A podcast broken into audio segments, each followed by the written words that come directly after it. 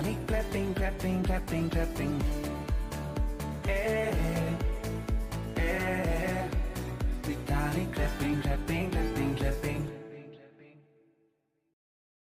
Look at Vitalik dance.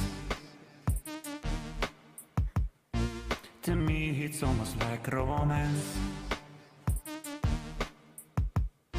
Like when I saw Ivan's pants. Check out this dance.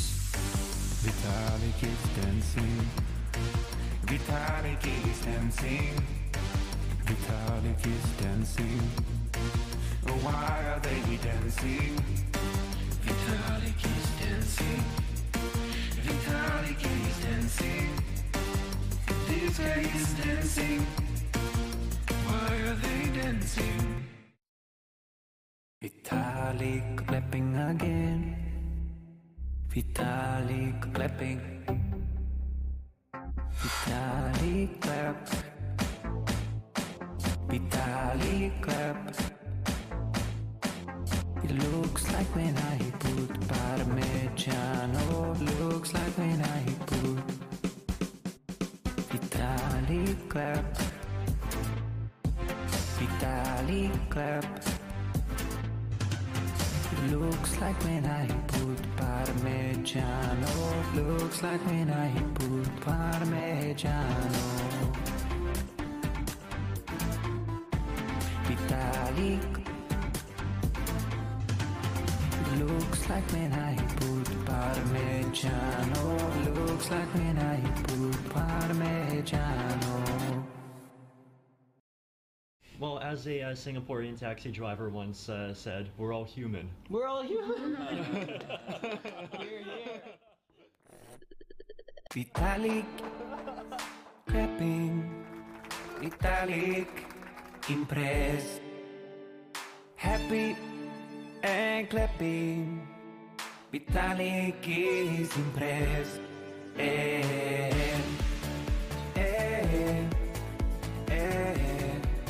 Vitalik clapping, clapping, clapping, clapping. Eh, eh. Vitalik clapping, clapping, clapping, clapping. Look at Vitalik dance. To me it's almost like romance. Like when I saw Ivan's pants. Check out this dance. Vitalik is dancing. Vitalik is dancing. Vitalik is dancing. Why are they dancing? Vitalik is dancing. Vitalik is dancing. This guy is dancing. Why are they dancing? Vitalik clapping again. Vitalik clapping. Vitalik claps. Vitalik claps. It looks like when I put Parmigiano. Looks like when I put. Vitalik claps. Vitalik claps. Looks like when I put Parmigiano. Looks like when I put Parmigiano. Vitalik. Looks like when I put Parmigiano. Looks like when I put Parmigiano. Well, as a Singaporean taxi driver once said, we're all human. We're all human! Here, here. We saw Bitcoin, cryptocurrencies suddenly rallying and have rallied ever since. Is it really a store of value? Cryptocurrencies are not even currencies, it's a joke. No goods or services priced in Bitcoin or any other shitcoin. It's not a store of value. The price of Bitcoin has fallen, goes up 20% one day, collapses, and it's not a means of payment. It's not a store of value. The price of Bitcoin has fallen. The price of Bitcoin. One shitcoin for another shitcoin is not a store of value. The price of Bitcoin has fallen. Goes up 20% one day, collapses. And it's not a means of payment. It's not a store of value. The price of Bitcoin has fallen. The price of Bitcoin. One shitcoin for another shitcoin. Crypto kitties, Ponzi games, casino games, Ponzi games, crypto kitties, Ponzi games, pump and dumping, Ponzi games, crypto kitties, casino games, and literally Ponzi games, crypto kitties, Ponzi games, casino games, Ponzi games, crypto kitties, Ponzi games, pump and dumping. Ponzi Games.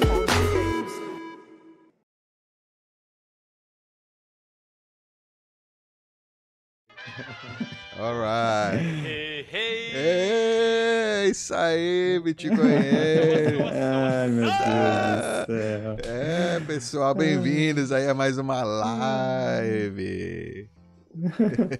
Satoshi vai participar hoje. 337 blocos pro Halving, hein, pessoal? Faltam só 2 dias. 2 dias aí um pouquinho, né? 2 dias e um pouquinho. 2 dias um chorinho. Um chorinho aí. Que onde beleza. Você tá, Dov? Cara, eu tô aqui na comunidade. Então, hoje vim aqui visitar a comunidade, trazer aí as boas novas aí do Bitcoin. Maravilha. Que bom. Temos um convidado especial hoje. De volta aqui ao canal, Tiago Salem. E aí? Bem-vindo, Tiago. Obrigado, valeu pelo convite de novo, estou muito feliz de estar aqui. Um dos canais sobre cripto que eu mais assisto, sobre Bitcoin, né?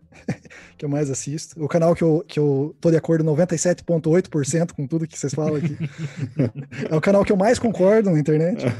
Eu tô muito feliz de estar aqui, cara. Obrigado mesmo. Pô, que honra, cara, que honra. Obrigado por ter arrumado um tempo aí para falar com a gente. A gente adora te receber aí no programa. A gente gosta também muito do que você faz. Para quem não assistiu, a gente fez uma série aí com o Tiago. O Tiago é programador, foi um dos pioneiros do Linux no Brasil, né, Tiago? É, pioneiro não sei. Eu tava muito com a galera. Eu trabalhei com os pioneiros. Eu não era pioneiro, mas eu trabalhei com os pioneiros. É que hoje por hoje, aí, pra piazada, já é pioneiro, né? É engraçado, pois né? É. Que parece que não, mas é. Pois é. Muito legal essa. Depende da cidade, né? Basicamente. É, o epicentro, assim, do software livre acabou sendo aqui onde eu moro, Curitiba, por causa da Conectiva, que é onde eu trabalhei, que foi uma das primeiras a encabeçar o negócio e fazer um rebrand do Red Hat e trazer para o Brasil. Mas teve outros lugares também, São Paulo foi muito forte e tal, mas aqui acabou concentrando uma quantidade muito grande de programadores de open source, assim. Então, não fui pioneiro, mas tava ali no meio, tava acompanhando. Que legal. E a gente fez essa série com você, né? Você falou muito do movimento open source, do teu envolvimento com o movimento, e foi a partir daí que você caiu no Bitcoin, né? Pois é, foi a partir daí, vendo os vídeos do Daniel Fraga, que eu vi ele usando Linux lá, comecei a acompanhar o que ele falava. Ele usava, eu falei isso em outras lives até, mas ele usava uma interface chamada KDE, que é muito famosa no Linux, e eu contribuía para essa interface e, de repente, um belo dia eu descobri que ele até contribuiu também para o mesmo projeto que eu estava. Eu encontrei um e-mail dele contribuindo para um projeto que eu participava, ele tem um comentário num blog meu antigo que ele fez lá, e no fim, o mundo é muito pequeno, esse mundo open source, ele parece muito grande, mas ele é pequeno. Então foi por ali que eu aprendi o que era Bitcoin, eu achei que ele era maluco, eu ainda continuo achando que ele era maluco, mas ele era um maluco que estava certo, antes do tempo dele. Fraga tá convidado para participar do Bitcoinheiros, viu? Manda um e-mail pra gente. É, pode vir com o rig também, aí se quiser, a gente vem de Guaxininha aí se quiser. Exatamente. O mundo open source é pequeno e o mundo do Bitcoin é menor ainda, né? Não, eu ia falar a mesma coisa, somos nós 4 e o Becas. E o aliás, Miguel... Você chegou a perguntar, Ivan, aí no chat pro pessoal, se o pessoal gosta de que fale Bitcoin... Eu perguntei, Bitcoin. Deixa eu ver se alguém respondeu. Bitcoin ou Bitcoin, galera? O que vocês acham? Ó, o Pablo Ivan falou Bitcoin. Nunca sabe como fala. Bitcoin. Vamos ver se alguém mais dá uma sugestão aí. Agora, Tiago, a gente preparou umas surpresas aí para conversar contigo. Eita. Ah, é? É. Não, Dó, você não tá com os links aí? Você esqueceu? Oh, beleza. Não. Agora eu lembrei. Não é surpresa. Boa. Não, que a gente tava conversando sobre o que era, Ivan. Explica aí, dá uma enquanto eu vou pegando as coisas aqui. Beleza. Deixa eu ajudar aqui. É o seguinte, deixa eu pegar aqui também, que eu achei que o Dolph tava melhor, tava mais preparado. Muita gente, né, já fala que acredita que o Satoshi, ele era um gold bug, né? Ele gostava muito de ouro e que ele odiava a inflação. Mas, na real, o código base, o primeiro código que ele criou, ficou conhecido como o bug da inflação. Tá, né? Bugado esse código, é o BIP 42, né? Vamos explicar um pouco sobre isso. Você consegue explicar melhor do que eu, com certeza, muito o que foi isso e o que aconteceu. Tá. Isso aí foi um bug no código que ele deixou, que assim, em tese, o que aconteceria? A cada 210 mil blocos, ele dividiria pela metade a recompensa dos mineradores. Então tem aquele sinal de dois sinais de maior e igual ali no meio, entre o n-subsid e o n-height divididos, que ele, em computação, vai ser difícil explicar, mas ele é bit shifting, ou seja, você empurra os bits para um lado ou empurra para o outro. Em computação, quando você faz isso, você ou divide o número pela metade ou você multiplica ele. Então, o que acontece? Ele usou um truque de computação que é inteligente, na verdade, esse truque. Ele usou esse truque para poder dividir e fazer em uma linha só o que talvez outros programadores fariam em várias linhas. Qual que é o grande problema disso aí? A variável n-subsidy, ela é uma variável de 64 bits, como está lá em cima, int 64. Ou seja, ela só cabe 64 bits. Significa que se você está empurrando bits para um lado ou para o outro, tem uma hora que vai acabar. Ou seja, com 64 empurradas que você dá, chega num lugar que a gente chama de overflow. Ou seja, o computador, nada é infinito na computação, sempre tem um limite. Quando o Satoshi fez, até foi uma escolha muito boa que ele usou um int 64, que é um número bem grande. Ou seja, o que aconteceria? Ia chegar num ponto que ele empurrar tanto, ia ter 64 halvings. Aí ia chegar num ponto que essa variável não tinha mais para empurrar bit. E aí, esse número, ele explodiria. Ou seja, em vez da recompensa diminuir, ela ia aumentar exponencialmente. Então, se for lá para baixo, tem um gráfico explicando isso aí. Reiniciaria. Ele até fala aqui, deixa eu só... 1024 anos, ou seja, dentro de 1024 anos, ou seja, 64 halvings, né? Isso, 64 halvings. A gente teria, então, um reinício aí, e, né, aqui como tá o gráfico aqui embaixo, ó lá, voltaria ao primeiro, como os primeiros blocos, os primeiros 210 mil blocos, a gente teria uma etapa... Reiniciaria a recompensa. Reiniciaria a recompensa, que alguém até brincou no dia 1º de abril, isso aqui foi um bip aí do dia 1º de abril do Peter Willy, ele brincou, né, que, olha, o Satoshi, ele na verdade não é um gold bug, ele tava criando aí minas de ouro... que aparecem a cada 1024 anos e duram por 140 anos até serem totalmente esvaziadas. E aí você vê aqui no gráfico como é que seria isso. É absurdo, né? Inclusive, o pessoal nos comentários, você vê, o Peter Todd já comentou, não, acho que a gente poderia esperar uns 250 anos aí para estudar melhor esse problema, para ver se a gente faz alguma mudança e tal... E tem, aqui, se você ler os comentários da galera, tem várias coisas, tipo, muito engraçadas. O pessoal, né, brincando com isso, porque realmente é um bug que vai demorar muito tempo para ser um problema, né, pro pessoal. Aí ele fala, ser um bug que a gente tem que resolver, né, porque senão vai a confiança no Bitcoin, tem que ser rápido e tal. No fim das contas, foi resolvido rápido. No dia 3 de abril, né, 2 de abril, 2 dias, no dia seguinte, depois disso... Os caras já colocaram um commit lá que colocava, chegava até halvings maior de 60, maior ou igual a 64, né? Halvings, o halving é o reward, o return é zero. Daqui é um melhor. Ele só retorna, daí ele só permite que o minerador pegue a FI, né? Acho que no código, alguma coisa assim. Deixa eu só desligar o telefone, tá tocando. Mas esse Fala. Esse BIP, ele é muito legal, cara. Se você for lendo, ele é o humor de programador, assim. Então, talvez uma pessoa que não tenha... meio nerd, é. É bem nerd. E, assim, é legal até parar para explicar isso aí, que não é um bug no Bitcoin, isso aí. O Bitcoin, ele é um protocolo, né? Então, assim, existe a implementação do protocolo, que é o Bitcoin Core, e tem o protocolo em si, que é a especificação. Isso aí, ele é um problema que acontece na implementação do protocolo Bitcoin Core, que é feito em C++. Então, o C++ tem essa característica que, se você empurrar os bits até um certo ponto, o comportamento na especificação da linguagem C++ ela é indefinido, não dá para dizer. Depende muito da plataforma que você está rodando e tal. Então, poderia ser que aumentasse indefinidamente aí os rewards, voltasse para 50, ou talvez até lá a linguagem C++ tivesse arrumado isso de alguma forma e mudado. Então, assim, isso é um problema de implementação e não um problema do Bitcoin em si.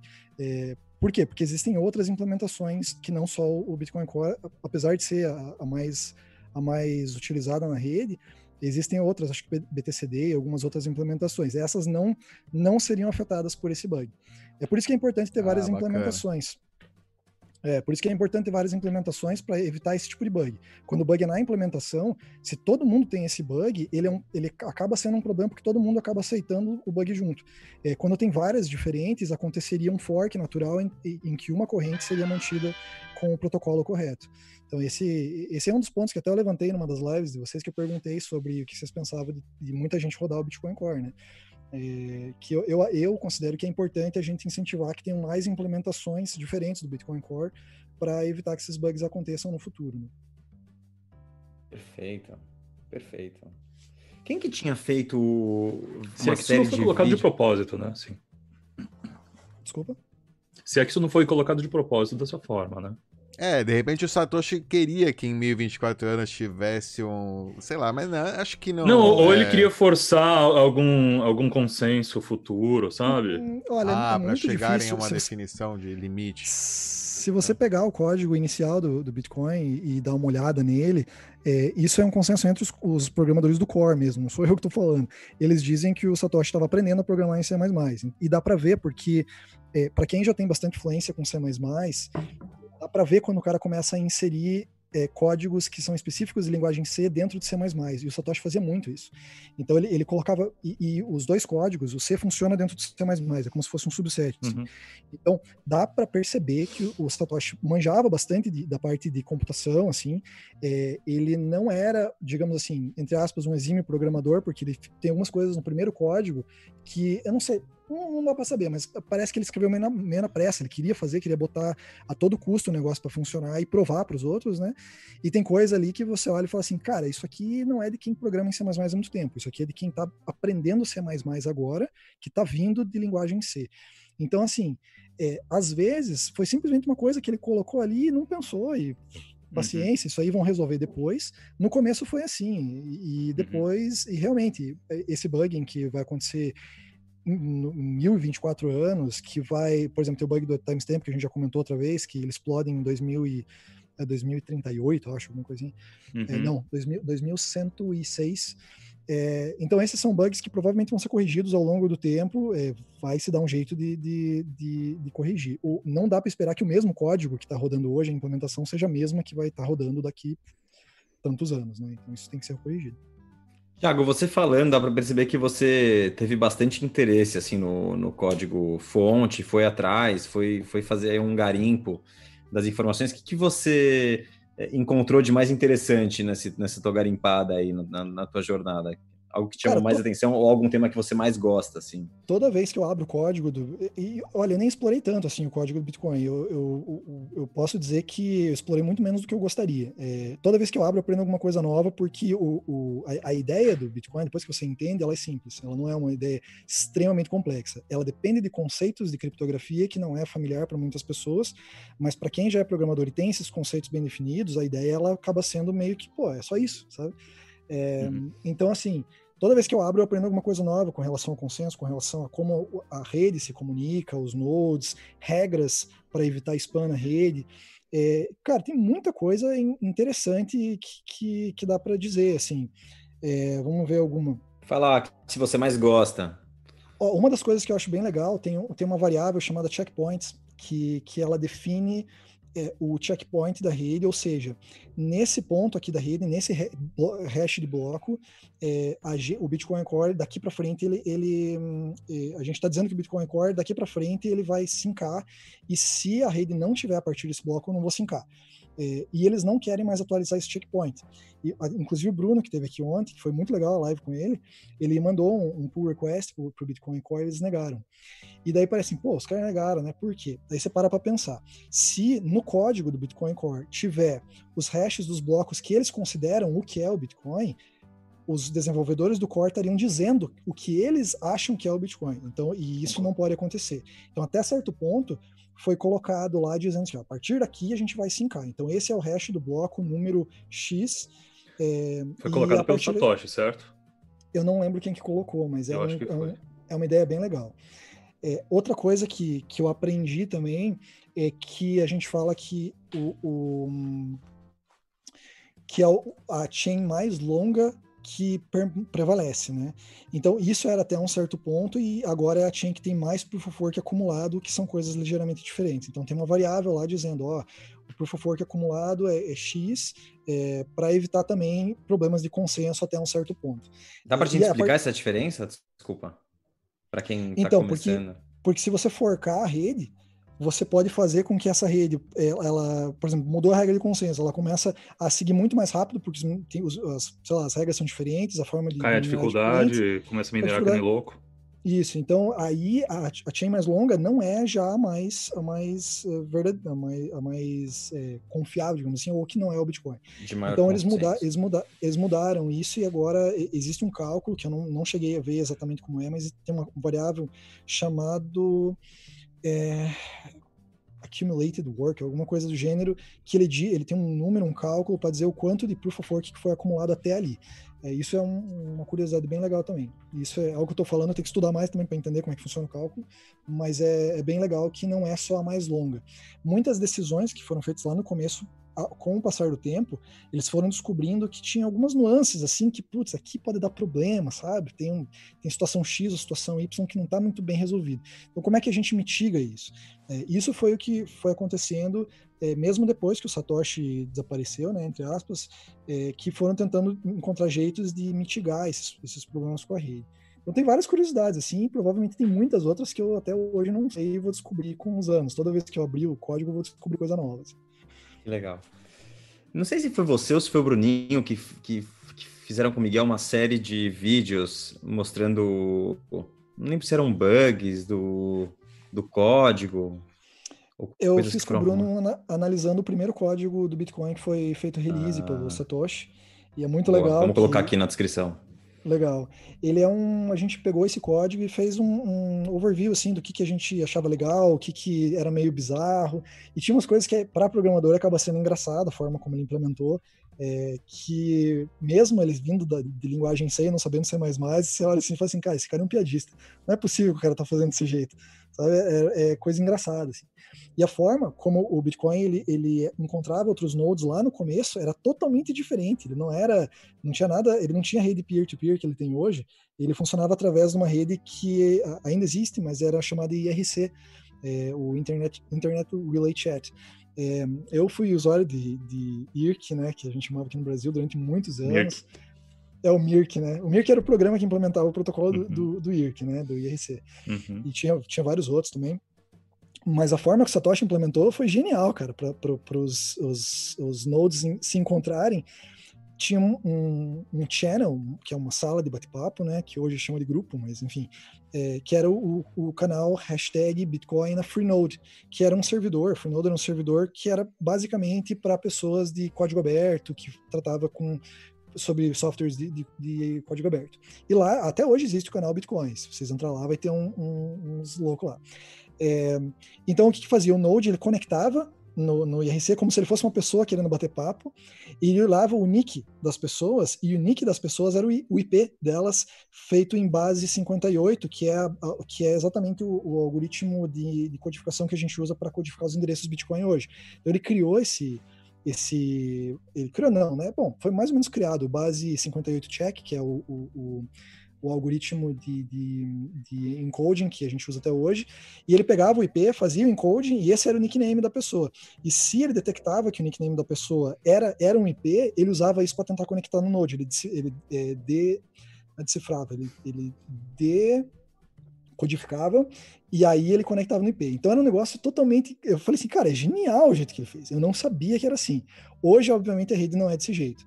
A gente tem seed nodes, ou seja, quando você entra pela primeira vez no Bitcoin, ele não tem nenhum seed, nenhum node que ele conhece, tem alguns endereços de DNS que ele vai lá e pergunta, me dá aí os endereços principais, aí você vai lá ver endereço do Peter Todd, você vai ver endereço de outros caras grandes aí, do Greg e tal, que eles fornecem para você nodes confiáveis para você conectar, que a partir deles você encontra outros nodes, né? Que é o problema do ovo da galinha, você entrou agora na rede, como é que você entra na rede centralizada? Tem que ter um ponto de entrada para você poder procurar os outros nodes, né? Então hoje o Bitcoin é assim, ano passado era através do IRC, o que ainda hoje para mim é genial. Que legal. Não sei se a gente pode falar um pouco de Ethereum hoje? Vocês vão querer me expulsar do chat aí? Pode ser. Não, vamos entender a arquitetura do Ethereum 2.0. Deixa eu te falar por quê. Nem o Vitalik. 2 anos aí. O Vitalik não descobriu. Cara, ele postou um diagrama dizendo a visão dele. Que eu falei, louco, que cara, eu não consigo entender isso aqui, cara. Nem ele deve entender. É muito louco. Ethereum 2.0 ainda é tipo assim, ele não sabe como resolver todos os problemas. Igual o unicórnio, né? Exatamente. Não dá ainda para dizer que vai funcionar ou da forma que ele acha. Né? Eu tô dando uma carta branca porque ele fez o Ethereum funcionar de alguma forma. Mas eu vou esperar para ver o que vai acontecer com o 2.0. Então, eu tô te perguntando isso porque o Miguel tava falando que ele bate altos papos com você, né? E ele tenta te converter aí ao maximalismo. Sim. Mas ele disse que você consegue explicar, para ele de uma maneira muito boa a diferença, o porquê que o Vitalik criou o Ethereum depois do BTC, né? Eu achei a história, legal te perguntar para a gente entender um pouco disso. Por que ele criou, realmente eu não sei. Tipo assim, ele, eu acho que ele tentou fazer uma coisa diferente. Ele viu o Bitcoin, ele era ele ganhava Bitcoin no começo escrevendo artigos, né? Ele tem vários vídeos dele explicando como é que foi o início da história dele. E cara, eu quero até aproveitar o espaço aqui, porque às vezes o pessoal vê eu falando de Ethereum e eles acham que, sei lá, que eu sou apoiador da Ethereum Foundation. Não é nada disso. Tipo, eu vejo muitos argumentos sendo dados contra o Ethereum que eu vejo que atira no pé do próprio Bitcoin, ele volta. Então, eu às vezes tento defender o Ethereum numa forma de tentar defender o Bitcoin para que não atire no próprio pé. Então, principalmente... Por exemplo? Os argumentos contra smart contracts, que eu vejo que tem muita discussão em volta, ainda tem muita discussão sobre a validade dos smart contracts, se tem algum sentido ter... eu vejo muito maximalista criticando isso. Eu sei que aqui, acho que o Alan fez uma crítica esses dias com relação aos smart contracts. Só que... Todos os dias, tá? Tudo bem. Não. Só que eu falei que a execução não é... É claro, óbvio. Assim, eu vejo isso como um problema porque eu poderia desafiar qualquer pessoa a vir aqui e me mostrar uma transação de Bitcoin que não foi executada através de um smart contract. Então, o Bitcoin ele é uma máquina de execução de smart contracts, só que esses smart contracts eles têm um subset reduzido de instruções que não era a ideia original ser assim, ele teve que ser feito assim para que funcionasse de forma robusta.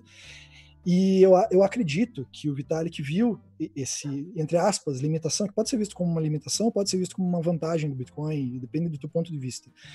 E ele quis resolver isso. Então, assim, o que eu expliquei pro Miguel? Isso aí, eu posso estar errado também, tá? Vocês não peguem minha palavra por nada. Vocês vão lá, o famoso não confie e verifique. Vai lá, olha o white paper e o yellow paper do Ethereum e dá uma olhada. Mas, assim, o que é o smart contract? Ele é simplesmente um códigozinho de computador que executa um passo a passo, tá? O teu computador está executando códigos aí a rodo o tempo todo. O Bitcoin, para mover moedas de um lado para o outro, ele tem que fazer execução de um smart contract, tá? Que a gente chama de Bitcoin Script, mas que essencialmente é uma briga semântica. As duas coisas são a mesma coisa, tá? Você pode dizer que uma máquina virtual, outro não é, mas os dois são, na computação, são stack machines, são máquinas de pilhas. Não vou entrar em detalhe por que é stack machine ou não, mas tem uma parte do código do Bitcoin que ele tem a implementação dessa máquina que executa os smart contracts do Bitcoin, que se chama Bitcoin Script, E para você fazer movimentação de saldo de um lado para o outro, toda transação tem um smart contract. Quando você manda uma transação, vamos lá, no Bitcoin não existe, dentro da rede não existe endereço. Endereço é uma abstração que a gente faz, as carteiras fazem, dentro da rede não existe endereço. Então quando você tem um endereço lá, um e alguma coisinha, é um smart contract que você está dizendo que é bem definido, ele é bem conhecido, que é o pay-to-public key hash, ou seja, você está fazendo um pagamento para uma outra chave pública, que a outra pessoa detém aquela chave pública. Mas na prática, o que é? É uma sequência de instruções e quando chegar num node, essa transação, o que ele vai fazer? Ele vai pegar esse script vai executar passo a passo para tentar descobrir, opa, beleza, agora vou verificar a assinatura, vou ver se o detentor é ele, vou fazer um passo a passo aqui. Legal. Então, o Bitcoin também tem os smart contracts, e é só por isso que a gente tem hoje a Lightning. Então, os canais da Lightning, eles são execuções de smart contracts dentro da rede do Bitcoin que asseguram as duas partes a não poder fazer gasto, a não ultrapassar o outro. Então, você cria uma âncora na rede do Bitcoin, de forma que na camada superior ninguém trapaceie ninguém. Porque se trapacear, o cara vai lá na camada base, você trapaceou, agora eu vou pegar o saldo para mim. Esse é a teoria de jogos que mantém a Lightning funcionando. Então, assim, quando eu vejo fazerem críticas aos smart contracts, eu fico meio chateado, porque eu falo assim, cara, tá tirando no pé do próprio Bitcoin. Então, tem muito maximalista que, às vezes, eu não tô dizendo que é o caso aqui, mas eu vejo que tá saindo uma horda nova de maximalista que não tá levando não confie e verifique à frente. Ele só repete isso, mas, na verdade, eles não são exatamente maximalistas, acho, né? Talvez sejam fãs. Talvez. Ou do time Bitcoin, mas não são realmente, não são entendidos no que estão falando. A minha teoria é que o XRP Bot Army entendeu que ele pode criar o Dumb Maximalist, que é mais efetivo para narrativa também. Ou seja, às vezes é um Bot Army de Dumb Comments, de Bcash Trash, sei lá. Às vezes não é nem gente de verdade, é só... psicologicamente. Mas na prática, ser ou não ser maximalista, tanto faz. O Bitcoin não liga para quem é, para quem não é. O Bitcoin é selvagem. Ele não importa para a opinião de ninguém, não importa se você tentar botar a tua agenda em cima dele, ele não vai se comportar da forma que você quer, ele vai se comportar na forma que o consenso descentralizado disser que ele vai ter que ser e acabou. Mas para complementar o Bitcoin, o que acontece? Por ser um código de computador que é executado, existe uma instrução em computação que ela é muito específica, que ela permite fazer um loop. Então, ela permite você executar passo 1, passo 2, passo 3, e essa instrução fala, volta para o passo 1. E isso aí é um problema para o Bitcoin, ele não é para a computação, ele é uma solução na computação, porque você consegue fazer programas mais complexos, mas para o Bitcoin isso é um problema gigantesco, porque alguém poderia fazer uma transação, foi feita efetivamente, de que essa transação nunca termina a execução, ela fica presa num laço, correndo atrás do rabo e não termina nunca. Isso seria um vetor de ataque para o Bitcoin. Então esses opcodes específicos foram desabilitados, e hoje os contratos do Bitcoin, ele tem um ponto que começa, um ponto bem definido onde termina, e os mineradores, eles podem, e os full nodes também, eles podem pegar a transação e começar a executar sem ter medo de ficar preso o tempo todo e o node nunca sair dali e travar a rede inteira. Aí o que acontece? Onde que entra o Ethereum nessa história?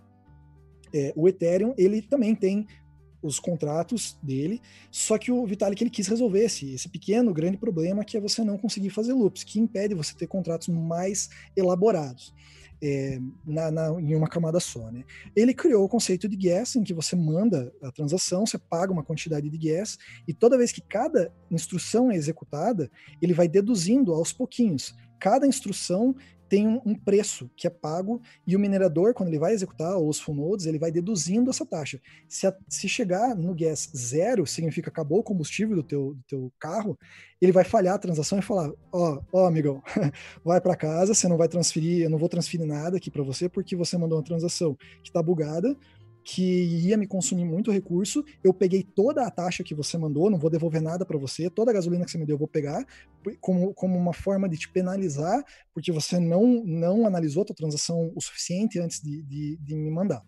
E existe um negócio chamado gas price, que é o quanto você está pagando por essa gasolina para fazer com que fique mais atrativo para o minerador e manter a teoria de jogos funcionando. Então você diz, eu vou mandar o gas, 20 litros de gas, que no caso é medido em Ether, e eu vou mandar o gas price X. Você multiplica o gas pelo gas price e você chega na FII da transação.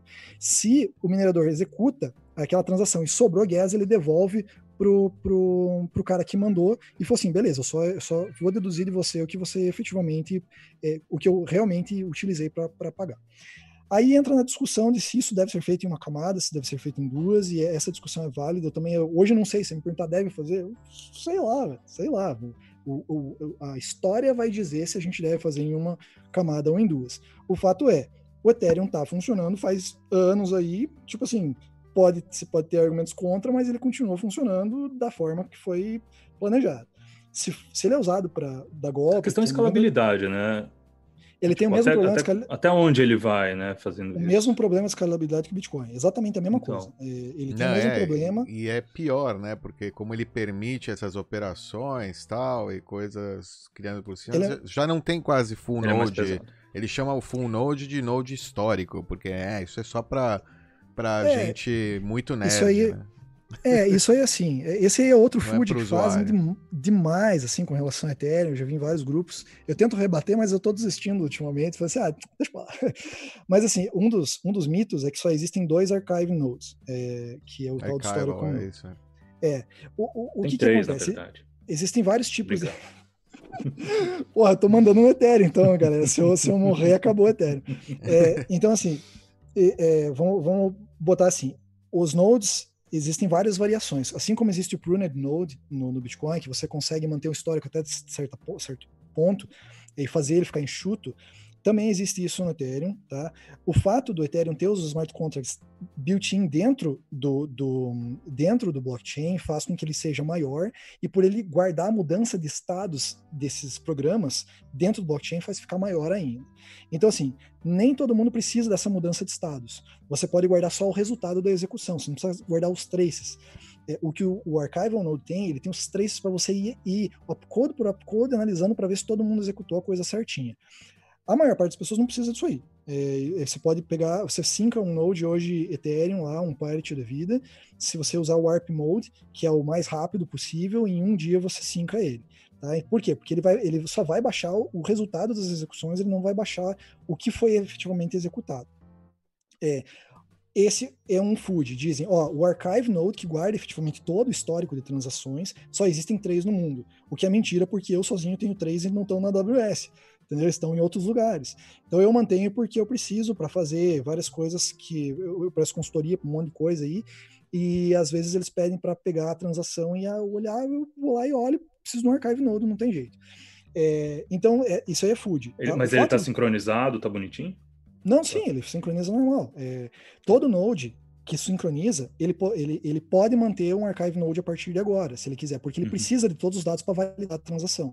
A diferença é que o archive node salva todo o resultado no blockchain, e os pruned nodes, os warp, que são sincados com warp mode, não salvam, só guardam o resultado. Então, para você sincar up to date, assim, se eu começar a sincar hoje, eu poderia fazer um archive node a partir de agora, sabe? Qual o custo disso? Mas o seu é desde o Gênesis. Desde o Gênesis, para poder ter todo o histórico de transações, ver exatamente quais os endereços. Não, é bom saber, porque um dia eu vou te pedir para checar. Tô brincando. Não, pode pedir. Eu tendo acesso, eu dou uma olhada. Eu peço pro Vitalik, meu amigão. Quantas terras tem isso aí, mais ou menos? Cara, olha, de espaço, realmente o Archive Node é um absurdo. Assim, ele 5 terabytes para você manter ele sincado hoje. A BitMEX tinha um site que era o Ethernodes, alguma coisa assim, e eles desistiram de manter, porque realmente o custo não é para você... manter em questão de espaço é alto. Para você manter em questão de transação, de avaliar a transação, não é tanto assim. Não, um node que você tem aí com 8 GB já consegue fazer... Não, esse é o pruned, né? O pruned. Mas assim, a diferença do pruned para o archive é que o archive vai demorar mais para você sincronizar. Mas a partir do ponto que está sincronizado, ele funciona exatamente da mesma forma que o pruned. Então, não, mas espera aí, desculpa, a dúvida de leigo, mas o pruned, que é, digamos assim, o node resumido, ele está confiando no archive? Não, porque ele recebe as transações, ele valida todas as transações, assim como todos os outros nodes validam. Ele precisa de todos os dados, ele precisa executar os smart contracts inteiros e avaliar a mudança de estado de um para outro. Ele guarda os estados até certo ponto, ele guarda até, por padrão, 64 blocos para trás, que é o o que vem no Parity, eu não sei no Get, no Geth, né, como é que é, o Go Ethereum. Mas é assim que funciona. Então ele precisa, todos os nodes, independente se é archived ou não, ele precisa manter esses traces até um determinado ponto. Mas o archive ele demora mais para você sincronizar, porque é muito dado para você baixar, para validar e tal. A partir do momento que está validado, que está no up-to-date, ele é exatamente igual ao um node warp para fazer a validação. Ele vai precisar de todos os dados, vai ter que validar transação por transação para ver se está tudo certinho. Perfeito. Legal, bom. Não, legal saber, eu gostei. E dessas críticas, bom, você falou de algumas críticas que são algumas críticas são infundadas também, que seria um tiro no pé do próprio maximalista. Quais críticas que você realmente acha que são válidas ou que você vê como problemas da rede Ethereum? Problema eu vejo, cara, se algum maximalista precisar de crítica do Ethereum, vem me pedir que eu faça uma lista. E tem uma lista com relação principalmente a Ethereum Foundation, ao que o Vitalik faz, pode me pedir que eu vou ser o primeiro a te dar uma lista. Agora, quando eu falo Ethereum, eu estou falando simplesmente do projeto que está rodando tecnicamente, não, eu estou ignorando a história.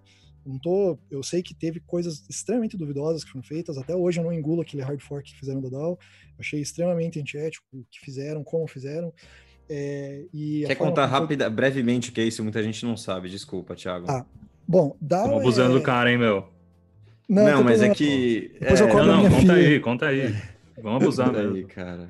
Não, eu tenho medo de começar a contar e os espectadores de vocês começarem a querer olhar mais no Ethereum. Daí vocês vão começar a brigar comigo, entendeu? Não, mas tem que olhar mesmo, é o que você falou. O pessoal já olha. Pô, é a segunda moeda, não é lá no market já. Todo mundo olha. Então, eu acho que tem que ser sempre cético. Melhor que entenda. Assim.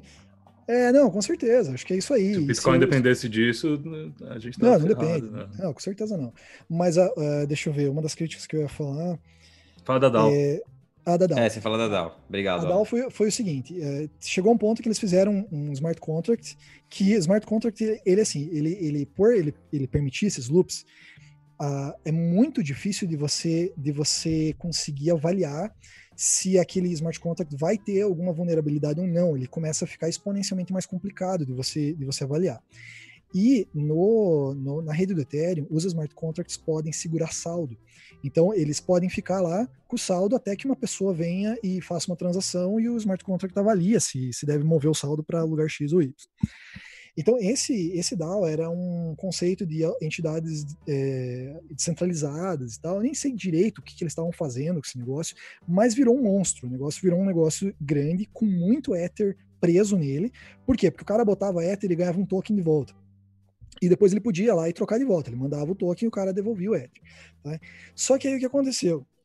Teve um pedaço do código do DAO que tinha um problema que ele deduzia, ele creditava para o destinatário antes de deduzir do recipient, né, da pessoa que está enviando. Não, do sender, né? Ele fazia um problema de contabilidade. Uhum. Você nunca faz isso. Você primeiro sempre deduz para depois creditar. E lá ele tinha um bug. Então ele creditava antes de deduzir do cara anterior para fazer essa transação. Teve um cara que ele percebeu que dava para fazer um ataque de reentrância. Ou seja, que aí a coisa começa a ficar complicada com os smart contracts. Porque ele fazia uma chamada. Ele deduzia, ele creditava no cara que deveria receber. Entre esse ponto dele acreditar e ele deduzir da outra pessoa, ele fazia uma chamada para outro smart contract e esse smart contract fazia a mesma chamada e isso ficava num loop. Ou seja, isso drenou, começou a drenar todo o Ether que estava preso dentro desse contrato. Então o cara estava roubando, basicamente, o Ether que estava lá dentro. E aí o que aconteceu, né? Muita gente tinha dinheiro lá, exchanges tinham dinheiro lá, muita gente graúda, Vitalik muito provavelmente tinha dinheiro lá. Então, assim, começou a ficar atrativo. Oi? Todo mundo, acho que quem estava no Ethereum naquele momento.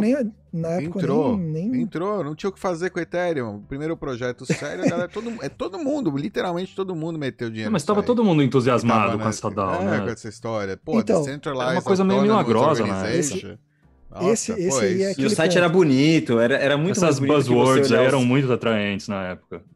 Então, mas aí o problema é o seguinte, aí o que aconteceu? Eles forçaram 2016, né? Estamos falando. 2015. Acho que foi 2016. Foi O fork aconteceu no bloco 1.920.000. É, 1.920.000. Cara, lembra do bloco. Oi? Traumatizou muita gente. É, então, foi um racha ali na comunidade, porque teve gente, ou comunidade, não gosto dessa palavra, mas enfim, teve muita gente que falou assim, não, eu não vou aceitar fazer rollback disso aí. Por quê? Porque o lema do Ethereum era code is law, o código é lei e não se altera. Tá lá no blockchain, é descentralizado, não, a gente não pode fazer. Mas daí, de repente, o cara foi lá e falou assim, o cara que tinha poder político, né, o Vitalik, todo o resto ali, assim, não, vamos reverter pro bloco X pra gente devolver o saldo pra galera, criar um contrato extra que o pessoal podia sacar o fundo que tinha lá, e aí resolveu, entre aspas, o problema, né? Muita gente ganhou seus Ethers de volta, mas foi um problema porque eles diziam que não poderiam fazer isso e no fim das contas, por causa de uma canetada que veio de cima... Uma prova de centralização, né? Esse é um ponto. Eu concordo que o Ethereum não é descentralizado no sentido de governança. Eu aceito isso. Eu aceito isso porque eu não acho que eles estão num ponto de descentralização, porque tem muito, muito problema para ser resolvido ainda. Mas não tem como equivaler em termos de centralização, né? A Bitcoin, Ethereum, não tem como você chegar numa coisa equivalente. Nunca vai ter como. Eu já errei tanto no passado, eu já falei isso, que eu não faço mais previsão. Tipo, eu sempre... Não, tudo bem. Eu tô só falando de uma questão de lógica. Uma questão de lógica, de linha do tempo, né? E de... O Bitcoin, ele é o first mover, ele tem uma vantagem absurda em cima dos outros, ele tem a vantagem que o Satoshi sumiu e ninguém sabe do cara, então o poder político que ele tinha para digitar as coisas no Bitcoin foi embora. As outras pessoas da época que tinham poder político, o Gavin também saiu fora, que era a pessoa que recebeu a tocha do Satoshi para tocar o projeto. Então, assim, acabou que a história do Bitcoin fez com que ele ficasse descentralizado pelo jeito como ela aconteceu. As pessoas saíram e agora... Organicamente, e acho que essa é uma boa palavra. Então isso aconteceu. O Ethereum não tá nesse ponto, ele tem um ditador, ele tem um cara lá em cima que, apesar de talvez ele não se achar um ditador, ele tem um poder político que ele falar e todo mundo segue. Podem dizer que sim, podem dizer que não, mas no fim acaba acontecendo. Por mais benevolente, ainda é um ditador. Pois é, exatamente, aquele caso. Mas eu acho que o Bitcoin ele pode sofrer até certo ponto do mesmo problema, porque muita gente deposita muita confiança nos desenvolvedores do Core para dizer para onde que a rede deve ir. Claro que basta que os mineradores não aceitem e os funodes não aceitem e acabou. Mas, assim, a gente sabe que os... É por isso que muita gente acha que o Ethereum Classic é o verdadeiro Ethereum, né? E é isso aí. Ok, tá. Beleza. Mas assim... Na prática é, né? Na prática é. Se você for pensar como começou o Ethereum... A promessa o Ethereum é o Ethereum Cash. Mas ainda assim, o que o Ethereum Classic faz? Ele pega os EIPs que são aplicados no Ethereum normal e faz hard forks lá também, para manter a compatibilidade. O que eles estão esperando? Que um dia o Ethereum 1.0, que é o que tem hoje, vai migrar para o 2.0, a galera migre e fique uma lacuna. Sim. Fica uma lacuna ali que eles possam preencher e fazer. Mas não teria que 100% da rede migrar para 2.0, para 1.0 ainda não mandar na 2.0? Eu não consigo entender essa correlação.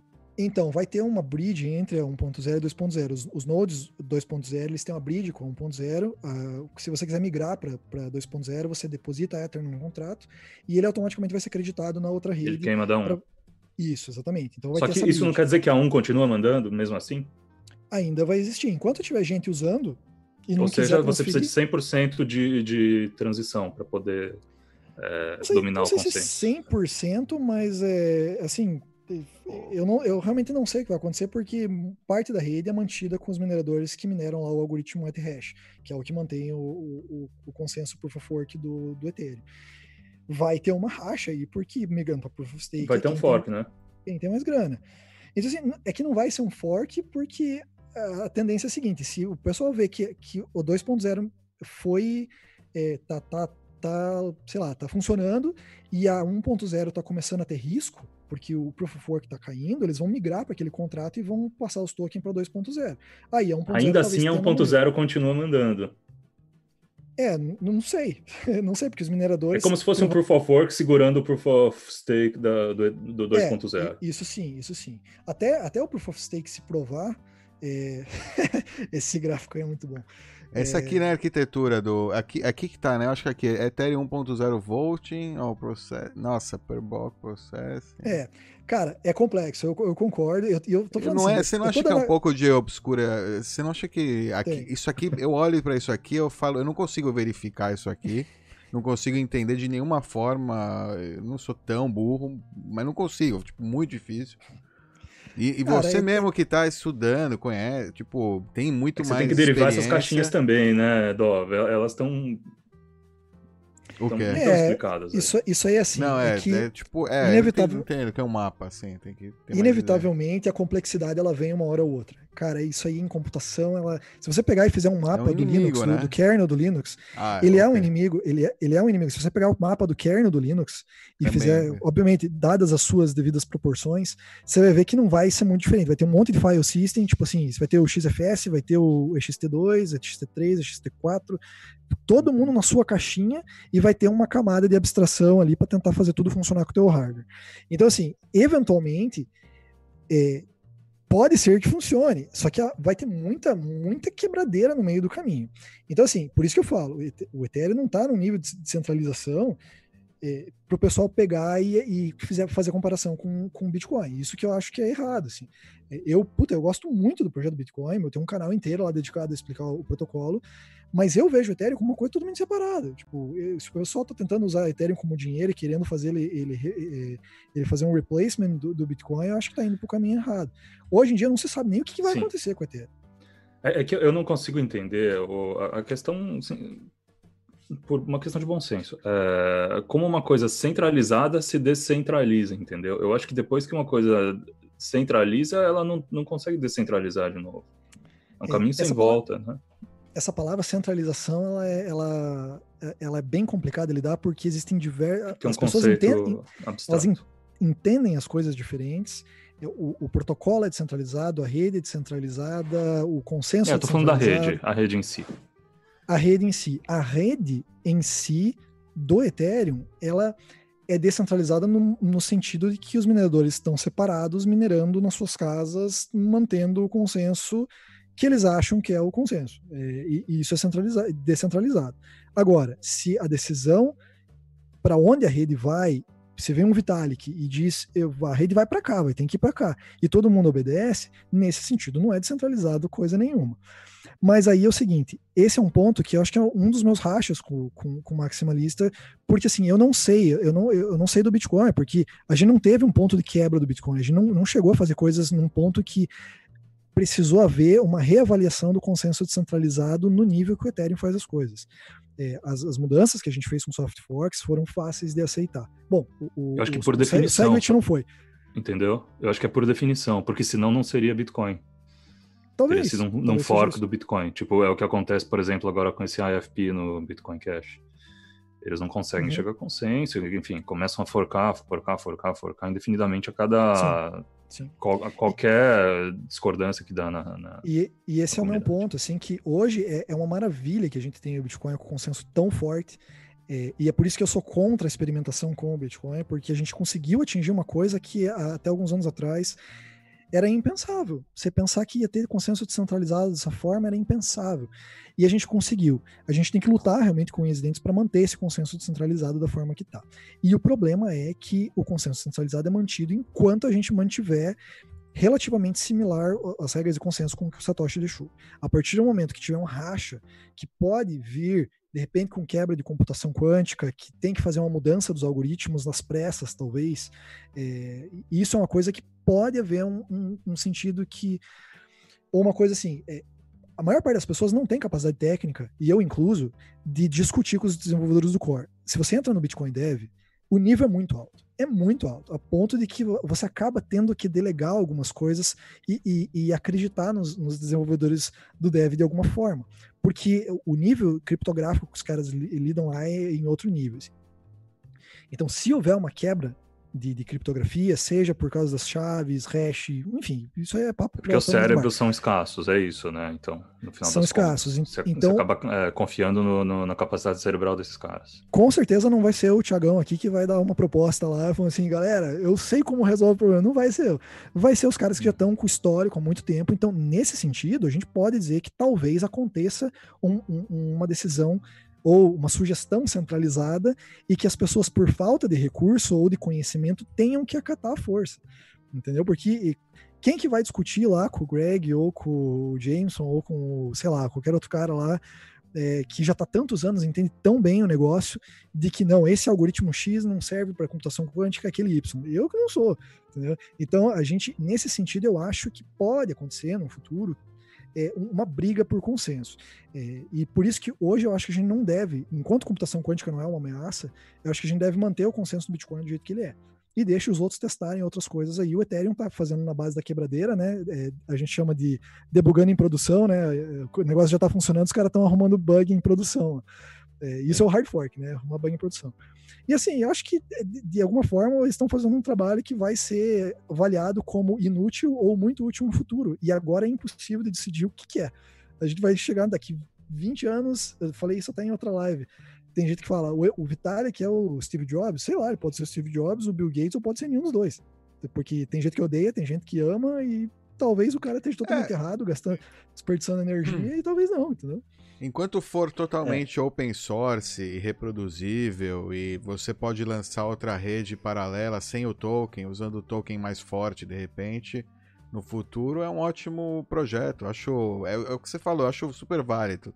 Não é uma ótima reserva de valor, se você gosta de apoiar startups e tal, é um projeto interessante que está atraindo aí gente que tá querendo explorar, né? O que você falou, tá querendo quebrar coisa na produção.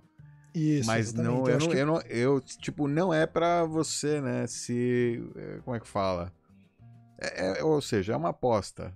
No ponto de vista token, mercado, caramba, comparação com o Bitcoin, não é o próximo dinheiro da internet. É um layer... É que nem o barril de petróleo, pode chegar a valer negativo algum dia. Ou seja, é a mesma história. Petróleo ele é útil enquanto as pessoas usam ele. Se não usa, já era. Esse é o Ether. Isso é o Ether. Ele é útil enquanto as pessoas precisam dele para executar algum contrato lá. E até... Isso é uma coisa que eu falei em outro momento que eu não lembro quando, mas... Você acha que Ether é dinheiro? Não, acho que Ether é um utilitário que você compra para comprar um negócio lá. Ele tem uma utilidade dentro da rede. Se é minerável ou não, aí são outros 500, é como eles fizeram e agora é impossível de mudar isso aí. Poderia ter sido só um token que é emitido centralizado, sei lá, mas não é. Ele tentou seguir os mesmos modelos do Bitcoin, só que com o Satoshi que está à frente do projeto. Então, assim, eu acho que quem pega, por exemplo, um white paper do Bitcoin e tenta enquadrar ele em tudo que é projeto, tá fazendo errado. Então, assim, eu entendo que talvez o Vitalik pensou lá no começo, eu vou matar o Bitcoin, sei lá, vai saber, entendeu? Agora, o que o Ethereum realmente se tornou, para mim, o Ether é um token que é utilizado em troca de um serviço que é executar um contrato inteligente numa rede que existe aí, que é paralela ao Bitcoin. Se isso pode ser feito no Bitcoin, em outras camadas, ou em camada base, aí é uma outra conversa. Isso realmente, eu sou a favor de experimentação em outras camadas do Bitcoin. Camada base, eu sou contra mexer agora, porque acho muito arriscado. Mas deixa os outros tentar. Às vezes eles vão descobrir um outro caminho, sabe? A internet, a gente está cheio de exemplos aí que os protocolos surgiram para uma coisa e agora servem para outra coisa. Esse é um exemplo que eu dei em outro lugar também, que a internet não surgiu para a gente fazer live aqui, né, no YouTube, mas foi isso que ela se tornou. Então, se a gente tivesse simplesmente falado, não, a internet tem que ser somente comunicação entre faculdades e para governos poderem se comunicar pela guerra, cara, sei lá, entendeu? A gente fez um monte de experimentação maluca com a internet e chegamos onde a gente está agora. Isso é inegável. Então, a única coisa que eu não quero é que a gente pare as experimentações. Então, é um apelo que eu faço aos maximalistas, né? Não foquem demais. Não fechem a cabeça. Não fechem a cabeça. Deixem os caras fazer. Se eles estiverem errado, a história vai contar. Mas a gente sabe que nem sempre as coisas são utilizadas. Tiago, o maximalismo não é um problema com a tecnologia ali. É um problema com os outros acharem que são dinheiro, entendeu? O maximalismo entende que o Bitcoin é dinheiro e o resto é crédito. Só então, isso. Vou citar... Desculpa, citar Che Guevara, né? Então, seria tipo, hay que endurecer-se, pero sin perder la ternura. Ou seja, você se endurece, você fica, né, mais duro com o tempo, você perde dinheiro, né, no DAO, perde dinheiro, não sei o quê.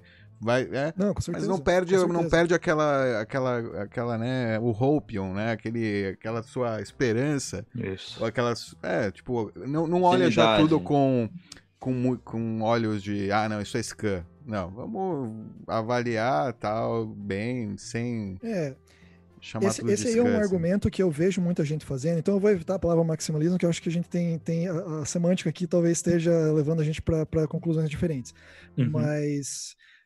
Mas o que eu vejo é que tem uma nova leva de pessoas que tá virando maximalista no sentido de que acha que somente Bitcoin presta para tudo, a única coisa que serve é Bitcoin e nada mais. E esses fazem argumentos contra outras moedas, outras redes que o Peter Schiff faz contra o Bitcoin. Então eu falo assim, cara, você tem que tomar cuidado para não atirar no próprio pé. Você fala assim, mas as transações lá não tem valor nenhum. Poxa, mas a gente não acredita que o valor tá na cabeça das pessoas, então você tem que, ou você leva isso à risca, ou você leva isso só pra tua narrativa. Eu tento sempre levar a risca. Se eu acredito que o negócio tem valor para outras pessoas, eu não vou lá tacar pedra, porque, não, isso aí não tem valor. Tem um vídeo do Jimmy Song que ele falou contra smart contracts, e esse vídeo é um vídeo que eu achei que não envelheceu muito bem, assim, que ele faz argumentos contra alguns projetos que rodavam na rede do Ethereum há 2 anos atrás, e falou, isso aí vai morrer, e continua rodando lá, e a galera continua usando. Então, assim, sempre você tem que ser cético, não é porque o Jimmy Song falou, não é porque o Luke Dash Jr. falou, não é porque o Jameson Lopp falou que você tem que seguir. Inclusive, se você entrar nos canais do Ethereum, você vai ver o Jameson conversando com os caras do Ethereum lá de boa, não é a briga de torcida que vocês acham que é, né? Não vocês aqui, mas a galera lá que acha que os caras estão se matando, e não é o caso, entendeu? Então evite trazer o comportamento de bando para dentro de uma tecnologia. Isso aí nunca acaba bem, cara. Em software livre, isso a gente sabe que não acaba bem, vamos ser sérios. O pessoal é muito do futebol, né, meu? Tudo time, cara, contra o outro, inimigo. Ser humano é uma coisa impressionante. Mas, enfim, esse é sempre o recado que eu tento dar, assim, evitem deixar muito ideológico o negócio e esquecer de estudar a parte técnica, porque uma hora as duas coisas se confrontam e aí você vai ter que começar a fazer contorcionismo mental para poder justificar o que você falou antes, e aí a gente entra num cenário complicado que a gente não quer que o Bitcoin entre, a gente quer que ele prossiga o caminho natural das coisas e seja o que ele tem que ser, independente do que a gente queira que ele seja. Muito legal, Tiago. Muito bom conversar com gente inteligente, que consegue botar os conceitos de maneira simples aí para o pessoal entender. Tem muitos comprimir palavras. Exatamente, comprimir toda essa informação em... Já diria Elon Musk, né? Em algumas palavras, exatamente. Cara, inacreditável, já estamos chegando ao final do programa, mas... Não falamos do Halving. Falamos no começo. Falamos do bug de inflação. Tem alguns comentários aqui, deixa eu só ler algumas coisas aqui. A Seu Neto escreveu, caralho, o homem é um gênio. Tá falando de você. Acho que tá falando do Vitalik. Não, a gente tá falando de você. Depois o Giovanni Lima Meu. Velho que nerdagem, mais de 8 mil. Concordamos. O Bruninho Garcia mandou aqui meu altcoinheiro favorito. Para você. Bitcoinheiro, por favor, mais respeito. E BitMEX na prática, qual a utilidade desse assunto? Acho que ficou claro aí nos últimos comentários de vocês, né? Ou seja, a importância de distinguir as duas redes, né? Do BTC e do Ethereum, entender que o Ethereum não se propõe a ser reserva de valor, não se propõe a ser moeda, entender as diferenças que você falou também, do que já aconteceu, né? Como a questão do DAO, o fato de ter um líder aí, muita gente chama de ditador aí, o Vitalik aí na frente do projeto, mas também ponderando que, em última instância, em algum momento, mesmo quem é maximalista vai ter que confiar, de certa forma, aí no pessoal, nos programadores aí do Bitcoin Core, para alguma decisão que eles achem que seja necessária. E eu acho que, só para dizer, eu acho que é bom que as pessoas estudem mais para que a gente não dependa só deles. Então, que a gente forme mais pessoas que tenham capacidade de poder debater lá e fazer contrapontos. Porque senão, eventualmente, mesmo que seja melhor das intenções dos desenvolvedores do core, acaba sendo centralizando e não é isso que ninguém quer. Né? Perfeito. Tem um comentário aqui da Escola Cripto. Eu queria a tua opinião. Abraço para o João lá. Ele escreveu o seguinte: acho que se falarmos da importância e desafio, nada supera o BTC. Afinal, ele quer dar um chapéu no Estado. Acho que o Ethereum é o motor para dar um chapéu em grandes empresas. É isso mesmo? É por aí? Olha, eu não gosto... Assim, eu acho que a gente até conversou numa live lá que eu vejo o Bitcoin como uma ferramenta. As pessoas vão usar para o que... O Bitcoin é selvagem, ele é uma ferramenta que as pessoas vão usar para o que... acharem que ele deve servir o propósito, assim. Então, eu vi muita gente falando do Bitcoin... Selvagem é um bom termo. Eu acho que é selvagem, a gente não controla exatamente. Ele é realmente descentralizado, sob os termos que a gente acabou de discutir. Mas eu não gosto de imputar na tecnologia determinadas pechas, assim. Então, tipo, o Bitcoin é libertário. Cara, é o que eu falei, se usar um martelo para sonegar imposto, agora o martelo vai ser libertário também, entendeu? Então, o Bitcoin ele é uma ferramenta, você vai usar para o propósito que você quiser, da forma que você quiser. Se serve os seus propósitos, pô, show de bola, vai lá e faz do jeito que você achar que é melhor, sabe? Agora, se vai dar chapéu à empresa, papo aí para daqui a alguns anos a gente olhar para trás e ver se realmente é isso. Eu não consigo ver dessa forma, porque eu acho que a empresa não é só o código que está rodando lá, eu acho que tem muita coisa envolvida. Ele pode realmente ser um facilitador para diversas coisas, principalmente na parte ideológica, para transferência de dinheiro, transferência de fundos de um lugar para outro, token e tal. Mas, assim, afirmar que ele vai de repente, ser o que a gente vai usar para dar o chapéu nas empresas ou o Estado e tal, aí são outros 500. Eu realmente vejo só a tecnologia e deixo a ideologia para geral. Acho que o Ethereum deu chapéu aí um monte de Bitcoin em 2016. Esse foi o propósito dele. Eu acho que muita gente que emitiu token.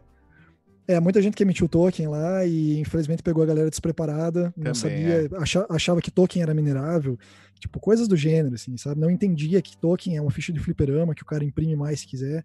Eu sempre uso esse exemplo porque eu acho que é o melhor exemplo para exemplificar o que é um token, né? É uma ficha de fliperama, o cara quer imprimir mais, velho, aí é uma relação de confiança entre você e o cara que emitiu. A tecnologia tá só como um facilitador no meio. Se você acredita, aí o problema é teu, cara. Se acredita que o Tether tem o quanto eles têm em reserva, velho, é um problema entre você e o Tether. Se as pessoas usam a tecnologia para aplicar golpe, a gente não pode culpar a tecnologia, ela tá aí para isso, né? Se alguém usar a fórmula de Bhaskara para aplicar um golpe, você não pode dizer agora que o Bhaskara é um vilão, sabe? Então acho que a raiva aí que a gente vê desses bitcoinheiros mais maximalistas, tóxicos mesmo, com relação a Ethereum, é que a rede em si, o que ela só faz, a única propósito dela, pelo menos naquele 2017 ainda, era facilitar golpe. Não tinha, ou seja, todos, porque é golpe, token em qualquer rede, não tem muito essa relação de confiança numa rede descentralizada, tal. Sim. A maioria, acho que 99,9% é golpe. Se pá, tinha alguma que outra que era um projeto sério, que a gente ainda vê hoje, mas mesmo se você vê hoje, eles têm um mapa que foi divulgado recentemente, alguém divulgou, das DeFis e DEX e tal, e você vê projetos Plank Chain, sei lá, uns projetinhos, né, bem vagabundinho. Ou seja, porra, pra uma rede que teria tanto potencial e tal, enfim. Eu não estudei DeFi o suficiente, eu só vi que é um termo novo que apareceu e eu preciso dar um tempo aí, estudar para poder ter uma opinião sobre o que é. É o novo vetor aí de... Parece um nome diferente para algo que já existe. Então, eu não sei. Pô, talvez estejam só querendo nomear algo. Eu recomendo você não perder seu tempo, mas... a real é que é... É a nova ICO, como é o novo vetor aí de atrair bitcoins. O meu grande problema com isso aí, e de novo cai naquele problema de eu tentar defender algo para tentar defender o Bitcoin e às vezes ser incompreendido. Mas o Peter Schiff, ele faz o mesmo argumento contra o Bitcoin, ele fala só serve para você comprar e vender mais caro depois para alguém que é mais otário que você. E daí, se a gente pegar e aplicar isso, a gente tá fazendo a mesma coisa com o Ethereum. Assim, não, mas é que, eu assumo que o Vitalik é inteligente o suficiente para entender que o Bitcoin é o Bitcoin e que o que ele tá fazendo lá, ou pelo menos o pessoal lá em cima, sabe o que tá fazendo muito bem. É isso que eu tô falando. Tipo, que não é... Não, é, mas é, então, é que eu assumo, é como eu acho que o cara é tão inteligente, como a galera tá falando aí nos comentários, pô, o cara é um gênio. O cara é um gênio do crime, na minha opinião. É, porra, um gênio do crime, sinceramente, na minha opinião pessoal, de pessoas que, né, entraram nessas furadas. É, e ele é o gênio, enfim, do Mumbo Jumbo. As pessoas que estão em volta, talvez o cara seja um gênio da programação, ele esteja usando isso para avançar suas ideias, cuidado com o Halo Effect também. Às vezes o cara é um gênio da programação, mas isso significa que o cara é inteligente então, em todas as áreas. Mas ele tá rodeado de um mano de marqueteiro, vagabundo, scammer, que tá só usando ele. Inteligência pra... não é o conceito da inteligência. Abre teu Facebook e vai lá e dá uma scrollada. E veja pessoas que você considera inteligente e veja as opiniões delas agora. Então, assim, inteligência é um negócio que não é objetivo. É, eu trabalhei com muito cara que era, em tese, um gênio na área de computação. O cara era, olha, uma que caiu em golpe que você fala assim, ah, meu Deus do céu, velho, eu não acredito. Então, assim, eu não gosto de repente, apontar o dedo pro Vitalik e falar, você não sabe o que você tá fazendo, ou você tá fazendo isso com uma má intenção, porque, cara, eu às vezes entro nos fóruns e eu vejo ele fazendo modelos matemáticos para tentar avançar o negócio, como ele fez com o Ethereum 1.0, e eu acho que o cara que é mal intencionado, ele só ia criar um token lá e promover. Já que nem teria Rex, sumido, né? Você acha? Então, assim, talvez ele seja bobo em alguns setores, ou talvez tenha sido manipulado por algumas pessoas, porque ele não lançou Ethereum sozinho. Ele teve participação de pessoas que não estão mais lá hoje. Aí você fala assim, será que de repente ele não foi levado por um caminho ou para o outro, persuadido? Porque, cara, nerd é ruim de persuasão, cara. A gente cai numas armadilhas de urso aí que você não acredita. Então, inteligência é um termo complicado. Ele é um cara brilhante no sentido tecnológico. Você olha o que o cara escreve, você fala assim, meu, eu não entendo, e ele ainda assim botou esse negócio para funcionar. Então, ele deve estar certo em algum sentido. Mas eu não gosto de pensar que ele é um scammer. Tipo, tudo bem que o ICO deles foi bizarro, que teve coisas estranhas, mas eu acho que lá nem eles estavam acreditando que o negócio ia dar certo. Eu acho que são as coisas que ele diz no Twitter, sabe? Eu acho que ele não é bom, de conversar lá. Ele fala besteira. Às vezes ele fala o que ele tá pensando e ele pensa muita besteira. É isso, né? A gente tem vários pessoas influentes que falam besteira no Twitter, então isso aí. Sim, ele é só mais um. É. Tô fazendo papel. Desculpa, tava respondendo uma mensagem aqui pro pessoal. Ô, Tiago, só voltando um pouco ao que você falou, da questão da relação da confiança, né? Você deu o exemplo da ficha do fliperama. Acho que isso é um bom gancho aí para a gente chamar a atenção de quem gosta do BTC ou está começando ao BTC. E o que você falou, talvez ainda não conseguiu chegar tão a fundo, se aprofundar tanto no assunto, e está repetindo muitas vezes o que escutou de maximalistas. Então, se você gosta do BTC, muito legal, mas se você tem os seus BTCs numa exchange, antes de você criticar ou falar qualquer coisa, primeiro tira da exchange e seja dono das chaves privadas. Acho que é o primeiro passo aí para a tua soberania e para você ter algum controle sobre o que você está dizendo que você considera de valor. E se você já tem as suas chaves privadas, rode um node. Não para você... contribuir com a rede, mas rode um node, porque só você rodando um node que você pode verificar e validar as suas transações.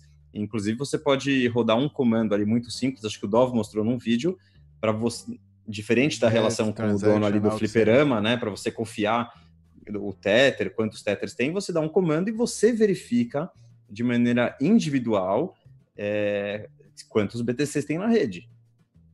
Então, acho que é isso que você está falando, antes de também criticar sem verificar, isso. Talvez você não consiga chegar ali no nível de verificar o código do pessoal do Bitcoin Core, as discussões que eles estão tendo, mas rodar um node, jogar um comando de 3 palavras para ver se a rede está com o número de BTCs que prometeu, é algo simples que você deveria fazer, é o mínimo, eu acho. Sem dúvida. Acho que é bem por aí mesmo. Hoje, rodar um node não é mais um um trabalho árduo, tem vários vídeos que vocês fizeram aí que são muito legais, explicando como rodar Node, como você fazer um monte de coisa via linha de comando. Cara, assim, eu entendo que nem todo mundo vai chegar no nível de programação. Eu mesmo só sei até certo ponto, eu não sei tudo, não sou programador do core, não tenho nem capacidade técnica para contribuir lá. Mas eu acho que a gente tem que fazer o nosso trabalho no sentido de que, se você vai criticar, que nem ele falou, dá uma olhada, vai mais a fundo, não pegue o que os outros falaram, o que você ouviu, porque senão você é massa de manobra igual qualquer outro que você está criticando. Vai lá e verifica, dá uma olhada. Você não sabe como verificar? Então assume que você não sabe, que é o primeiro ponto. Você assumir a própria ignorância, né, sem ofender ninguém, mas eu digo, eu sou um ignorante em um monte de coisa, e enquanto eu assumo que eu sou ignorante, eu tô me propondo a ir para frente, porque se eu acho que eu já sei tudo, eu acabei, estagnei e não preciso mais seguir. Então, se você não sabe, você chegou num ponto e fala assim, putz, aqui é muito complicado. Então, toma cuidado no que você vai dar de opinião dali para frente, porque talvez você só está repetindo alguma coisa que alguém quer que você repita, né? Que eles falaram das narrativas, dos bots. Tem que tomar cuidado com isso aí. E como eu falei, o Bitcoin é selvagem. Aqui tem um monte de gente querendo aplicar golpe em você. Tem muito mais gente querendo aplicar golpe do que gente tentando ensinar. Veja a quantidade de canais que estão ensinando alguma coisa e veja a quantidade de canais que estão só querendo pegar o teu dinheiro. Então, a gente sabe que é assim, tem que tomar cuidado, o mundo é dessa forma, e eu recomendo que as pessoas se eduquem sempre, procurem canais que você percebe que as pessoas estão de boa intenção tentando te ensinar alguma coisa e não só tentando arrancar o teu dinheiro. Genial, que maneira bonita de encerrar o programa. Falando nisso, eu vou mostrar aqui o canal do Tiago, o canal do Tiago no YouTube. Por favor. Deixa eu mostrar para vocês também aí, tá aqui o canal do Tiago no YouTube, entrem lá. Aproveitem, Tiago Salem, tem muitos vídeos aí para você aprender teoria mesmo, não é tanto para usuário, né? É mais para entender o código, para entender por trás o que acontece mesmo ali por trás dos panos das criptomoedas, do Ethereum, aqui você vê, tem do Ethereum também, sim, mas muito de Bitcoin e de blockchain em geral, né? Ou seja, quer falar um pouco, Tiago, legal. Isso, então, só para dar um histórico, assim, eu comecei o canal pensando em explicar termos mais simples para o pessoal mais leigo, realmente, porque em 2017 não tinha, eu pelo menos não tinha conhecimento de nenhum canal que explicava de forma técnica o Bitcoin, e estava perto da alta histórica, eu comecei a ficar preocupado que todo mundo, até pessoas de fora da área, vieram me perguntar sobre cripto e eu comecei a ficar preocupado, né? Tipo, tava um negócio insano, uma bull run que parecia que não ia acabar nunca, né? A lua tava logo ali. E de repente eu vi que tinha gente que queria fazer aporte, né? Não existe aporte no Bitcoin, mas enfim, queria comprar Bitcoin, e aí eu fiquei preocupado e comecei a fazer alguns vídeos da forma que eu podia. O meu know-how é na parte técnica, eu não tenho como vir aqui explicar para você parte de análise gráfica, de finança, de economia. Se você me vê falando de economia, cara, você ignora tudo que eu falar porque eu não sei. Tô falando besteira, e isso serve para qualquer um. Você vê um cara que não tem nada de economia, tá falando de economia, provavelmente o cara tá errado. Então, assim, a parte que eu podia contribuir é a parte de computação, que é a parte que eu sei. E eu queria aprender também. Então, assim, eu criei os vídeos iniciais com conceitos iniciais de computação e criptografia, que eu sabia até o momento, e a partir de um ponto, chegou num momento que eu falei assim, cara, eu não sei mais de Bitcoin do que isso, e talvez agora estagnou. E eu estava estagnado, porque eu queria saber mais também, queria entender mais, eu sabia só o básico. Aí eu falei, cara, eu vou ter que estudar. E foi aí que os vídeos começaram a migrar mais para o lado de programação. Então, para entender a mineração, eu fiz um ali que eu me reminero o bloco Gênesis, com o meu computador, né? Coitado, minha esposa até hoje não sabe por que a conta de luz veio alta. Mas, enfim, e tem vários ali, por exemplo, recalcular target do Bitcoin, não sabia como fazia, até que um dia eu falei que não ia fazer, que eu estava estudando, e o Fernando Urich comentou no canal, cara, faz aí. Eu falei, pô, o Fernando tá assistindo, velho, que perigo, né? Aí ele falou, não, faz aí. Aí eu fiz um outro vídeo, estudei durante uma semana o negócio para entender, fui lá no código, vi como funcionava e aprendi. E a partir dali eu falei, cara, esse canal agora, ele não é só mais pros outros, ele é para mim, eu preciso estudar, eu preciso achar um incentivo para continuar estudando. E o canal foi a forma que eu consegui. De vez em quando fazia uns vídeos mais simples ali, como guardar suas senhas, que eu via que o pessoal tava perdendo senha roda, não sabia como guardar, e essa é a história do canal, basicamente. E 6 meses atrás eu parei de fazer vídeo, que eu não tenho mais tempo, mas eu pretendo voltar assim que der um tempo.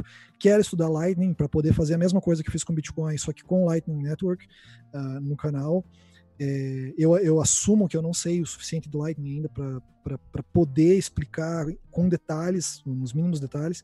Então eu vou usar o canal como forma de incentivo para poder estudar Lightning também. Boa. Quem sabe, no futuro eu voltarei a fazer vídeos, mas de princípio legal. Vocês podem usar o que tem aí. Muito legal. Dom, você não quer compartilhar também o canal do Proof of Talk? Ah, tem o fórum aqui, Tribo Cripto, ainda tá rolando, né? Tá ativo também, sim, né? Sim. Eu tenho contribuído bem pouco lá, mas o Cecílio, ele tem mantido as discussões, ele manja mais da parte jurídica, assim, ele acho que ele é economista, e ele entende bastante dessa parte, ele estuda um monte, responde o pessoal, então obrigado de novo ao Cecílio que está mantendo o fórum, e sim, tá lá, para quem quiser ter umas discussões e ver o que já foi discutido, entra lá no Tribo Cripto também. E tem o Proof of Talk, que é aí os altcoinheiros, né? A gente se inspirou bastante no canal aqui dos Bitcoinheiros para fazer lá. A gente queria, gostava bastante do canal e resolveu fazer uma coisa similar, mais focado para a área de programação. Pegamos os programadores que a gente conhecia. E é um fork dos Bitcoinheiros. É um fork, é um Bitcoinheiros Cash, exatamente. E aí eu convido vocês a conhecer também. A gente lançou um sobre o Halving nessa semana, e tá bem legal lá, aprendeu um monte de coisa. O Narcelli é uma enciclopédia do Bitcoin, ele ensinou um monte de coisa pra gente que a gente não sabia, inclusive que as recompensas eram diferentes no primeiro código o Halving era diferente no primeiro código do Satoshi, então vão lá, dão uma olhadinha lá que é bem legal. É verdade. Que legal. Verdade. Boa. Muito bem. Dov, tem mais perguntas? O pessoal tá dizendo aqui... Ah, fala. Eu acho que tem gente querendo escutar o videozinho do Halving. Já tá acabando. Deixa eu aproveitar e falar, cara, aquele voz da Dovina. A Dovina. Muito bom, Dovina. Muito bom. É minha prima. Ah, sim. Manda um abraço. Caramba. Deixa eu colocar, vamos ver o vídeo do Halving aí pra vocês entenderem que catso é esse Halving. Pode ser que você tenha ouvido falar sobre o Halving ou Halvening do Bitcoin, mas o que significa isso e como afeta você? Diferente de moedas tradicionais como o dólar ou o euro, a quantia total de Bitcoins é finita. Bancos centrais podem criar quanto dinheiro quiserem, mas só serão criados 21 milhões de Bitcoins. Hoje, existem mais de 18 milhões de Bitcoins em circulação, com mais sendo introduzidos ou minerados todos os dias. Em maio de 2020, a taxa de injeção de novos Bitcoins será cortada pela metade. Não é a primeira vez que o estoque de Bitcoin passa por um halving. Aconteceu pela primeira vez em novembro de 2012 e, novamente, em julho de 2016. Então, qual pode ser o impacto do próximo halving no preço do Bitcoin? Ninguém sabe com certeza, mas o que sim podemos afirmar é que o preço do Bitcoin subiu durante as semanas e meses depois dos dois últimos eventos de halving. O que faz sentido, se há menos Bitcoins sendo injetados no mercado, pode haver uma maior competição pelos Bitcoins que já existem e afetar o preço positivamente. Interessante, conte mais. É impossível saber ao certo qual será o impacto do halving no preço do Bitcoin, mas é importante lembrar que hoje o Bitcoin é utilizado por muito mais gente e aceito em muitos mais lugares do que era em 2016, o que significa que a competição por novos Bitcoins pode ser bem acirrada. Pois é, o halving está se aproximando. Você está preparado para o futuro? Confira os vídeos do canal sobre o halving, é só buscar por halving e Bitcoinheiros.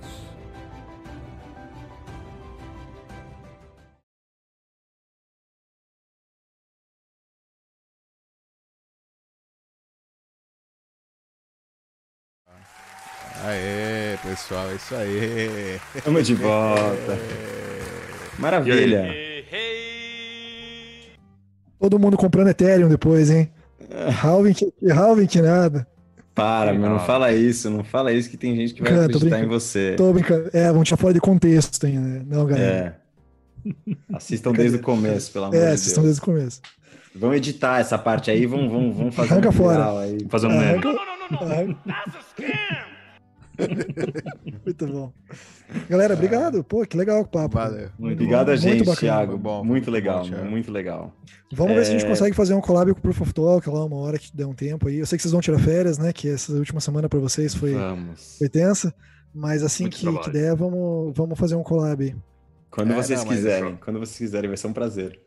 Mas as férias ainda, as férias vão ser só daqui, vou colocar aqui na tela pro pessoal, só daqui a 332 blocos, hein? Faltam 332 blocos pro Halving.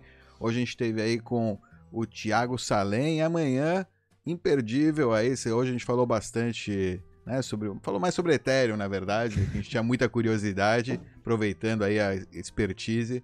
E amanhã a gente vai falar com o trader Zé Guaxininha. Então quem estava esperando aí gráficos, FOMO, preço, comprar, não comprar, o caramba, amanhã, talvez, né? Não sei se a gente vai falar comprar, não comprar. Não, mas vamos falar, amanhã vai ser muito de... Amanhã a gente vai falar, finalmente. Amanhã é só gráfico de Bitcoin em longo prazo, né? Não, nada aqui é de curto prazo, hein? Não pensem já que a gente vai falar, ó, amanhã vai subir, amanhã vai baixar. Não vai ter disso aqui. Mas beleza, a gente vê. De repente, todo mundo tem que apelar um pouquinho para aumentar a audiência, né? Não tem jeito. Então, é amanhã, hein, pessoal? Quem queria saber de preço, é amanhã. Essa é a palavra-chave, essa é a palavra-chave. Preço, o pessoal quer saber de preço. Domingão aí. Saber de preço fica caro no longo prazo. Quem quer saber de preço no curto prazo fica muito caro, né? Pois exatamente. É. Mas eu já falei, quando fala de economia, você me ignora, tá? Só... Sim, sim, é. Por isso hoje não, nem tocamos no assunto, foi só programação. Saímos ilesos. Nice. Valeu, pessoal. Então até amanhã. Valeu. Obrigado, Thiago, de novo. Muito obrigado. Obrigado, galera. Valeu mesmo. Até a próxima. Um abraço. Aquele abraço. A gente fica aí agora. A gente falou de keys, né? Nas chaves privadas. Vamos ficar aí com um discurso aí do Andreas Atonopoulos sobre as chaves, né? Not your keys, not your coins. Não são suas chaves, são suas moedas. Errou! Oi? Pera aí, errei o botão aí. Foi mal. Aquele abraço, tchau. Até amanhã. Mas acertou.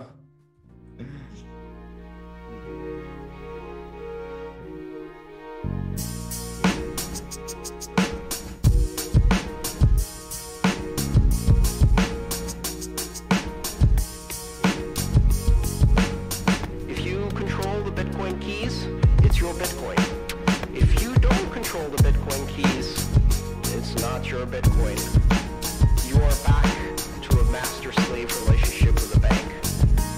Bitcoin represents a fundamental transformation of money, an invention that changes the oldest technology we have in civilization, that changes it radically and disruptively by changing the fundamental architecture into one where every participant is equal, where a transaction has no state or context other than obeying the consensus rules of the network that no one controls, where your money is yours, and you control it absolutely through the application of digital signatures, and no one can censor it, no one can seize it, no one can freeze it, no one can tell you what to do or what not to do with your money. It is a system of money that is simultaneously absolutely transnational and borderless, and we've never had a system of money like that.